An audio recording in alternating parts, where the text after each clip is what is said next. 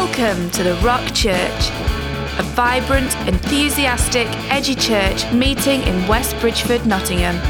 You can find out more about us by visiting the-rock.org.uk. We hope you were blessed by this message. Right. So, who's ready for the Word of God? This, yes. Now, I want to just, just share a little bit like I felt in our, we have a meeting before the service starts where we pray and we um, prepare ourselves for the service. That I felt this morning that there's in heaven, there's this like this huge blessing over our church.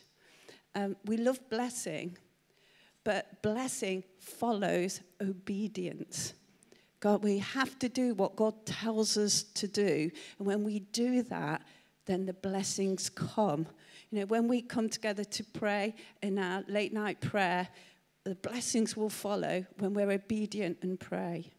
You know, on sabbatical, unbeknown to Ali, God was about to download not just to preach what he's used to, but a whole book. A whole book. And he was obedient. He heard God and he poured into it Day after day, he was getting these messages and he had to refine it and then he had to turn it into a book. And that is not easy. You know, it's hard work. I'm sure there were lots of late nights, Sally, when you're doing that, questioning, is this God? Is it not God? Should I be doing that? But he persevered. He's just turned it into this amazing six week series. And I believe when Ali ends, you know, it said end is better than the beginning. As he ends, the reward for us, the, the people of our church, the, the reward is that the blessing is going to come. You know, it requires our obedience. We need to get that book and we need to read it and we need to reread it and we need to obey where it tells us to obey. But there is a blessing coming on our church because our senior leader listened and obeyed God. I don't know what's going to happen at the end of this sermon. But what I want to do is, as Ali gets up, I want us all to stand, and I also want to give him a, ma- a, big round of applause for obeying God, that we get the most out of his message this morning. Let's stand. Let's give him a big clap. Thank you, Jesus. Thank you. You can be seated. Thank you. These last six weeks have been really hard for me. I think great for you because you're reading all the fruit of my labors, but they've been really, I tell you what, they've been really, it's really been really hard for me. It's because one of my top strengths, I've got lots of weaknesses, but it's good to focus on your strengths. Uh, one of my top strengths is maximizer. If you've done the strength finders, um, you've got 36 strengths. And um, rather than like you, if you uh, had the experience, probably like most of you did when I was at school, um, where you had C's, D's, and E's in subjects, the teacher would always try and get them up, get the D to a C and the C to a B. And it's a rubbish way of going about life because there's some things we're just not great at. But actually, what about turning your A's into A pluses? Uh, and then you can actually start to be productive and fruitful in the things that God's called you to do. Um, why am I saying all that? I can't remember. I'm saying, yeah, I'm saying all that to say that um, the gift of maximizing, uh, with all gifts, they're, they're, they're brilliant in their essence because they help us to be all we're created to be, particularly as Christians. Uh, but they can they can be a bit of an enemy for you as well. Um, so they, they, can be a, they can be a great blessing, but they can, they're watchouts. And with being a maximizer, I can just see everything. I can see a little, if a chair in a line is half an inch out, uh, I can see it. And those of you on the growth track, you know, I mentioned that in the video. I can't see the person in the corner crying because I've had the worst week ever. I can just see the chair. Um, but the point is, over this last six weeks, all I've been wanting to do is refine the book. And I've had to leave it. And I'm reading it with all the rest of you as well. And I'm seeing stuff, and I'm seeing more and more stuff because the first chapter, the first week, obviously I read that through and changed it. And the last chapter was done in a bit of a rush. and you'll even see a line break that is totally in the wrong place today. So just be gracious. Uh, but it's a pre publication copy. But I'm really looking forward to next week when those of you who are proofreading and coming back with comments, we can get this thing absolutely tweaked and it'll never be perfect. It doesn't need to be perfect, but out there because we want to share we want to share this information with as many people as possible and want to put that money to this building fund so that we can start to get some diggers on the front grass. But anyway, that, that's where we are. So today, it's going to be a little bit different. I want to give uh, an overview in the first few minutes, and then I want to just concentrate just for a few minutes on this last week that we're going to be going into. Then I'm going to show a video, and then I'm going to wrap it all up at the end. I think it's important that we do uh, get repetition. Repetition is the motor of learning, it's how we get stuff absolutely deep down into our being. And if you've been faithful with the book, you'll see that some themes have just been repeated, have been emphasized, have been majored on, and that's all deliberate because we want to come to the place where this the truth of God's word. It's not, it's not about the book, it's about the truth of God's word getting planted deep within us. Why? So that we can bear fruit. We don't want to be like God throwing uh, the, the farmer in the parable, throwing the seed out, and it's just landing on hard soil. And we just, it's literally in one ear, out the other. We don't want to even be like that shallow soil, do we? Where something sprouts up and we're all excited for a few weeks, and then suddenly, well, another six weeks' time, nobody's talking about the themes and the things that God has said in their lives. No, we want to be like that good soil where the seed of the Word of God is planted down, down, down, so that we can produce a harvest. 30, 60, 100 fold. Great numbers, not just double, not just a bit, not just addition, but multiplication. And, and that's my heartfelt prayer for us all. Uh, like I say, it's not about the book, it's, it's about a bit of obedience it's about me doing the best I can do in that. It's not been perfect, but it's, it's been good enough. And now to take that. So, where have we been in these last few weeks? Well, we started on week one. I've got a little diagram, and I think I'm going to, one of the revisions, I'm going to put this in the book uh, as well, just to help people. So, we've got week one where we concentrated on our uh, position in Christ, that we're positioned for intimacy. We're not just ticking a box on a national census saying we're Christians because we come to church. We've had a life changing experience. God says that you and I, if we're in Christ, that we are saints. I mean, that is, that is heavy language, isn't it? But that is the theological truth. We have got God living inside of us. It's only because of Him. It's only because of Him that we're saints. We are sons and daughters of the living God. I think, Sharice, you brought that in your prayer this morning. That, that registered with me. We, that's our identity in Christ. When God looks at you, if you're in Christ, He sees His Son, He sees holiness, right? He sees you perfect in Christ. Remember, we are spirit in our identity, we uh, have a soul, and we live in a body. And when God looks at you, He doesn't just look at your body, He doesn't just look at your soul, but in terms of identity, first and foremost, He looks at your spirit. And when He sees that, He sees God, He sees His Son, He sees perfection, He sees wholeness. That's why we can be called saints. We came out of darkness into light. Amen?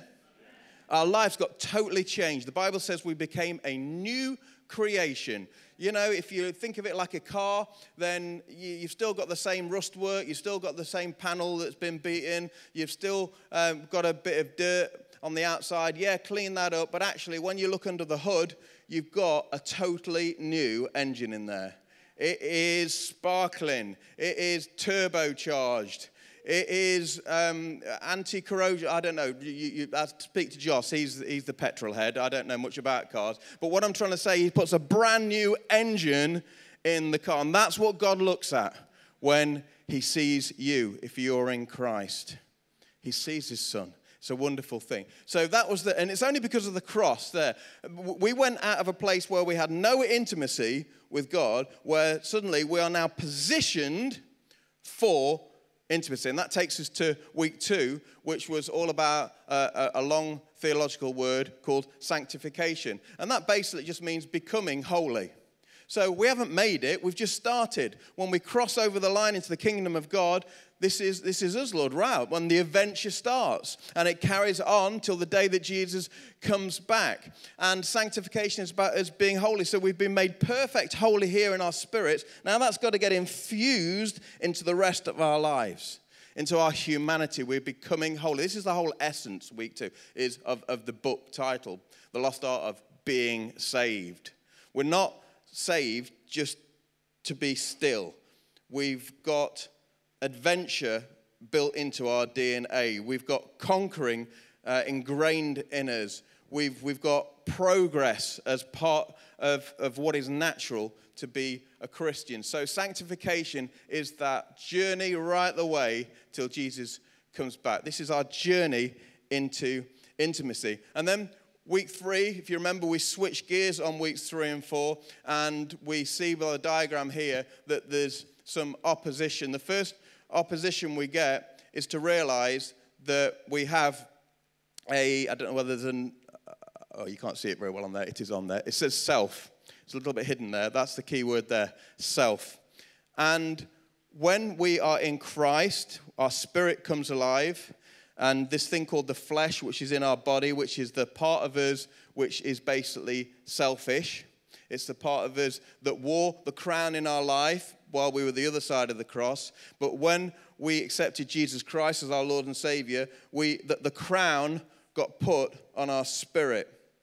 And it got put on the Spirit of God, which then, so, so now Jesus is our King. He's our master, he's our Lord, and we still but we've still got to contend until Jesus comes back. We've still got to contend with this thing called the flesh, or you might call it the carnal nature, the old way of living, the selfish way. And until the day Jesus comes back, we are going to have to contend with that. That is just fact. So we have to know that we're in a battle. We have to know that as, as, the Apostle Paul said, look, the good I want to do, I can't find myself doing. And he's not saying it's impossible, by any stretch. It's totally possible. Why? Because the authority and the kingship is now on Jesus. Not only that, has the crown been taken off of our old self, the Bible says it's been cut off. It's still there, but it's disconnected. Our connection now is in Christ. We are totally 100% in Christ. Nothing can change that. And, no, and, and the flesh is there, it hasn't got the kingship on it, and it's been cut off. So, friends, I want to remind you that you have every chance, every the, the odds are totally stacked in your unbelievably stacked in your favor in terms of overcoming in life, in terms of progressing, in terms of being more holy and holy. And some of you think, well, no, because of the things I've done and that, and God's not happy. That is a terrible, sorry, I'm going to say it bluntly, that is not Bible. It's a terrible way of thinking. It's a lie from the enemy. But you've got to then get on to week four, which is all about sin. Again, if you can't see, see the graphic there, the word is sin. And, and that is our barrier to intimacy, because we will always have opposition. But the idea is the more we walk in the Spirit, the less we're bothered about that, the less it's going to have an effect on our lives. So we carry on with that. But actually, if we do not face the Spirit and look to the Word of God and, and carry out what God wants us to do, and we actually turn, we're going to be lured in. Do you remember that, that graphic on one of the days a couple of weeks ago with a slide? Do you remember that? So the temptation comes, the devil says, Hey, come over here, and the flesh is calling you, and those temptations and lust of the flesh and all the rest of it. And, and if, if they're always going to be there, that's not a sin. It's not even a sin if you turn around. It's not healthy. But actually, the more you focus on it, the more you go up the slide, and then suddenly if you succumb to that temptation, you then sin down the slide, end up in a big muddy puddle in the end, then you've got to get yourself cleaned up. And we do that time and time. We go, back, get cleaned up, go back to the slide, get tempted. No, we need to understand we can break this cycle. And, and we've got to be free from that. And the best way is to focus on the Spirit. So sin will separate us from the, pre- the ultimate manifest presence of God. You can't go anywhere from God, He's inside of you. I mean, it, it's, it's like there's no way out of this. There's no way out of this. There's no escape. But the enemy will make you feel bad. Now, don't get me wrong, God's not pleased when we sin, He's not happy. But it's not like, oh, I'm God, I'm not happy, I'm going to thwart you. No, no, no, it's not, it's not like that. He, he, it's like, you've got to understand, children. Family conference, he's saying. You've, you've, you've, this, this thing called sin, when you do wrong, it's, it pulls you away from the intimacy that I've want the ultimate manifest presence where I can show you things that you wouldn't even dream of, where I can comfort you in ways that you've never been comforted before. And we could go on and on and on. And I'm going on and on and on. So let's go quickly to week five, which uh, was all about servanthood. That's where we just come to the end of uh, this week. The fact is that we accepted Jesus Christ as our Savior, but we also accepted Him as our Lord. And it's a big missing part of, I think, the whole of Christendom in the world today is that we need to, again, not overreach and readdress a balance to take it to some ugly extreme where, well, I won't go there, but actually just to see the two sides of the coin that we saw in week one that God is love, but He's also holy. And we want to follow Him because He's our master. Remember, we are predominantly, and, and if you're hearing this for the first time, go back and listen to last week's message because you, cause you, you, you might miss the, the diamond in the rough of this statement. We are slaves to Christ who serve him. We, we, when we, remember the lights at the back here? When we see one, when we see the master light do something, we don't have to get stressed, no, I don't know all the, all the commandments and I don't know the best way to live in my life. Well, we're all growing in that week too. We're all being sanctified. But actually, all we need to do is look to Jesus. What is he doing? Right, I'm going to do it. How would Jesus deal with this situation? Right, that's how I'm going to deal with it. That's as easy but as powerful as it is. And when we do that, all oh, right, okay, Jesus forgave people. Right, well, I think I need to forgive that person. And, and then, and then you, you, your intimacy is getting greater, and you're realizing, and, and I'm finding this certainly in the last six months of my life, that there's, there's things that I've just accepted because they've always been accepted. Again, in motor, the learning. And I've always accepted them, and they haven't seemed that bad. But then you think, oh, actually, no, that's not right. And then you have to repent and you have to say sorry to God and you have to go. And then suddenly it's like just life in Christ is opening up more and more and the, the, the flowers are, are blossoming. So, so servanthood, serving, being slaves to Christ in that, in that connectedness to doing what he uh, does is so vital. And that brings us on to week six, which we're on. And that is all about being spirit led. So, can you see the journey? Does that help? The, so we, we, we, we are not finishing. As then said, we are starting now. We're just starting. And it will be good for some of you just to start the book and read the book again. Maybe a few times, because God will show you stuff. I've just done four pages on a, a, a, chapter a day, which could be a whole book in itself. And that's, that I think, as I said in the book, either in the introduction or, or the conclusion, that's not the way I would want to write a book because I'm a maximizer. I want to do one book on just one of those days and absolutely pull everything out of there. Uh, that's why I'm fairly confident I know this was God because this is not the way I would write a book. So, but it's, it's about getting into that place, that manifest presence of God, that greater and greater uh, intimacy with Him. And I want to pull out just a couple of scriptures here to help us I'm going to do one before the video and one after. And the first one is from 1 Corinthians 2:16. It says, "Who can know the Lord's thoughts? Who knows enough to teach him?" This is Paul speaking to the Corinthian church, and he's quoting Isaiah the prophet. And Isaiah is basically painting this grandeur, correct picture of God that, you know, he's, he's massive. And and, and it, I guess it echoes a little bit of last week when we talk about the familiarity we have with God. And that's good. And we, we you know, remember he calls us friends. But let's, let's just remember in that relationship, it's not best buddies, it's son or daughter and father. Uh, he's in, and, and let's have the best relationship with our Heavenly Father we can, like we'd, we'd want for every person on the planet. But He's the boss. And it says, right, and, and Isaiah's painting this picture who can know the Lord's thoughts? Who knows enough to teach him? And if you stop there, you miss totally and get it absolutely back to front what Paul is saying. Because he then goes on to say, next in the next breath, but we understand these things, for we have the mind of Christ. Don't forget, when you stepped into the kingdom and God came into your spirit, yeah, you remember that day? When the Prince of Peace came and kissed the frog and we became born again. We had the fullness of God living inside of. Ephesians says you've been blessed with every spiritual blessing in Christ Jesus. So, which ones have been missed out of that statement? None. It's not a trick question. We've got everything inside, we've just got to get it out.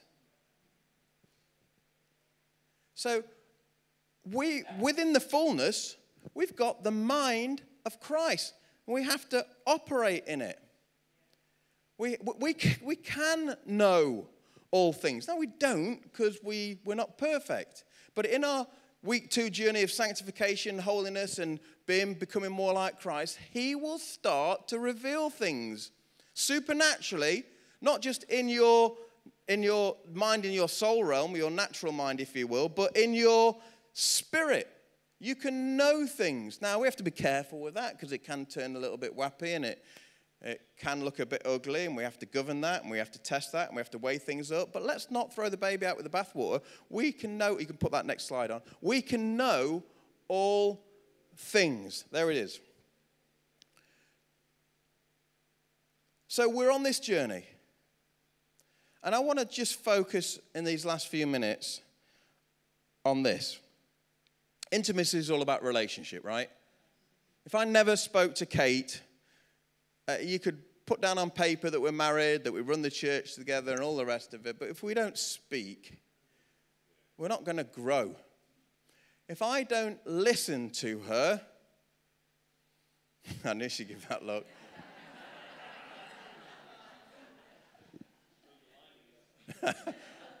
Josh has got a highlighter if you want. I think he's happy to lend you, give you notes. You know what I'm saying? We have, we have to be connected. And we can know we're connected, but it's not the same at all. We've got to actively, this is the lost art of being saved. Not just knowing that you're saved, but being saved. So, our word for this year is to be. And out of our being, we're going to do the great and amazing things that God is calling us to do. But it all starts with be, being, being in His presence no matter how much you know it's good to spend time with the Lord, no matter how much you can amen the fact that a, a quiet time with the Lord you know is beneficial, no matter how much just being alone with God is the right thing to do. In your head, great start. But, friends, I want to encourage you if you struggle with this, it's not a surprise because the enemy knows it's the thing you need to catapult. If you've got every, you can read this whole book, but if you're not, it's just going to be theory if you don't put it into practice, if you're not actually just being still with the Lord. And then once you're still with the Lord, then you take him into your day and he's there. One, you don't really remember one of those chapters early on was the, the chart about the week and we're spending time work, sleeping, um, going to church, doing our everyday chores and all the rest of it. God's in all of that. We connect with him at different levels, but this is the time a time for you to be alone with the creator of the cosmos. Wow. Listen, I, am coming against every, I speak against every spirit of condemnation in this place. I say, be gone in the name of Jesus, because I'm revealing something wonderful to you here. If you've never done that, just start for five minutes, just talking to God. Just, just set your alarm five minutes earlier. That's all you need to do. And maybe for some of you who are experienced in this thing called being saved. And I want to encourage you. You know, maybe you have an hour's quiet time. Well, what about two? You say, Ali, I haven't got two. Well, make two. If it, if it really, really means something to you, I mean, maybe start at an hour and 10 minutes and do it up because it, it probably won't work if you just jump from one to two. But uh, the last six months, I've, I've intentionally put more time into spending with God, and I've so reaped the benefits. And you know what? She's reaped the benefits of me reaping the benefit. Didn't need to amen so loudly, but thank you.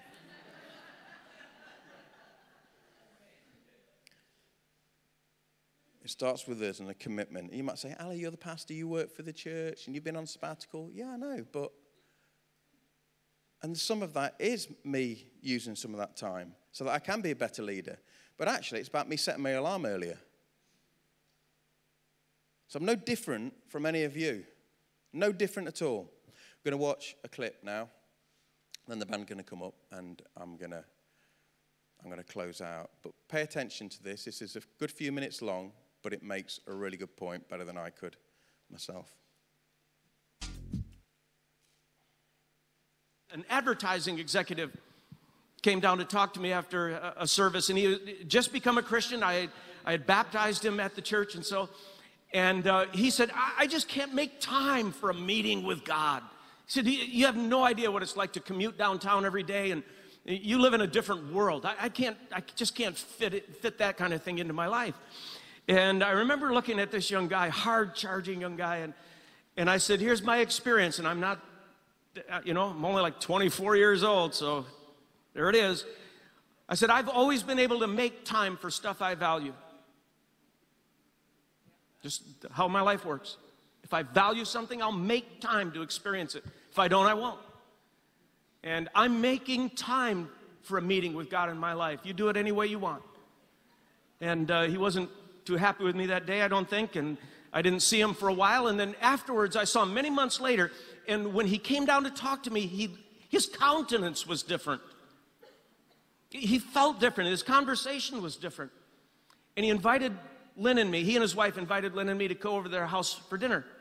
So we accepted. He lived right in the area, and so we go over to their house, and uh, as we're kind of just having some appetizers beforehand, he takes me over to a rocking chair. And he says, You know how you challenged me to have a meeting with God and to just to make the time? He said, I, I've, I love rocking chairs, so I bought a good one. And you said that maybe if you're going to make this repeatable and enjoyable, you should look at some scene or vista that you enjoy looking at. And he said, I've got a little backyard here, and I love looking over the backyard. So he said, I, I just bought this chair, and I put it at my favorite window where I can overlook the backyard. And he said, I got up a half hour earlier, 15, 20 minutes, half hour earlier each day, the last several months. I sit in the chair, I have a cup of coffee, and he goes, I read God's word, I try to make sense of it, I ask Him to speak to me by His word. Then I meditate on it, reflect it, apply it to my life. Then he said, I write some thoughts down in a journal and I pray. I pray that I will be more aware of his presence in my life. And I said, How's, how's that going for you? And his wife jumped in and said, I'll tell you how it's going for him. He's a changed guy.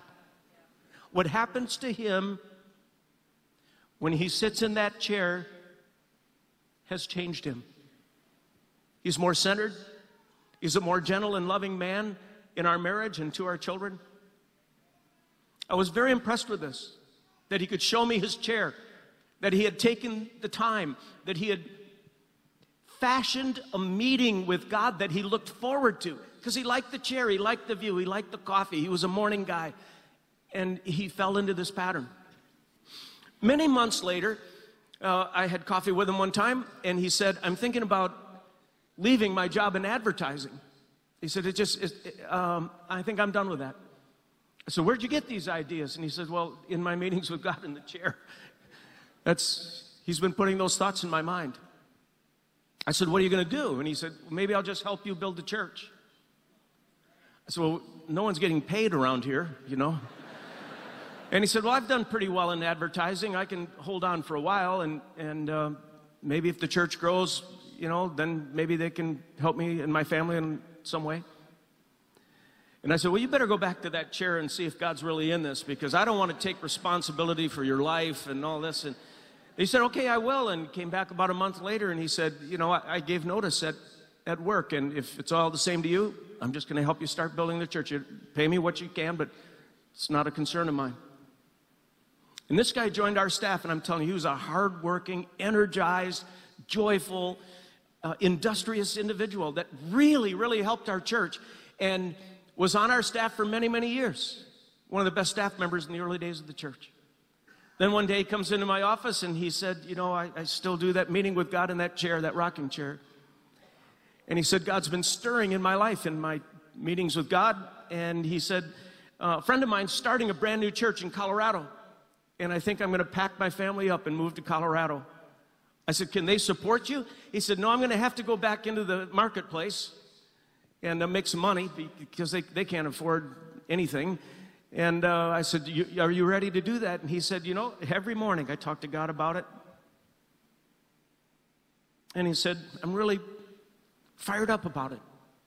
So we said goodbye to him and he packed his family up and he went out and he went back into advertising, made a lot of money, and gave most of it to the startup church. And it became a fantastic church. And then in that same chair that he moved out to Colorado, sitting at a window in the morning, like he had done for many, many years now, he processed a bad medical report he got from the doctor that cancer had come his way.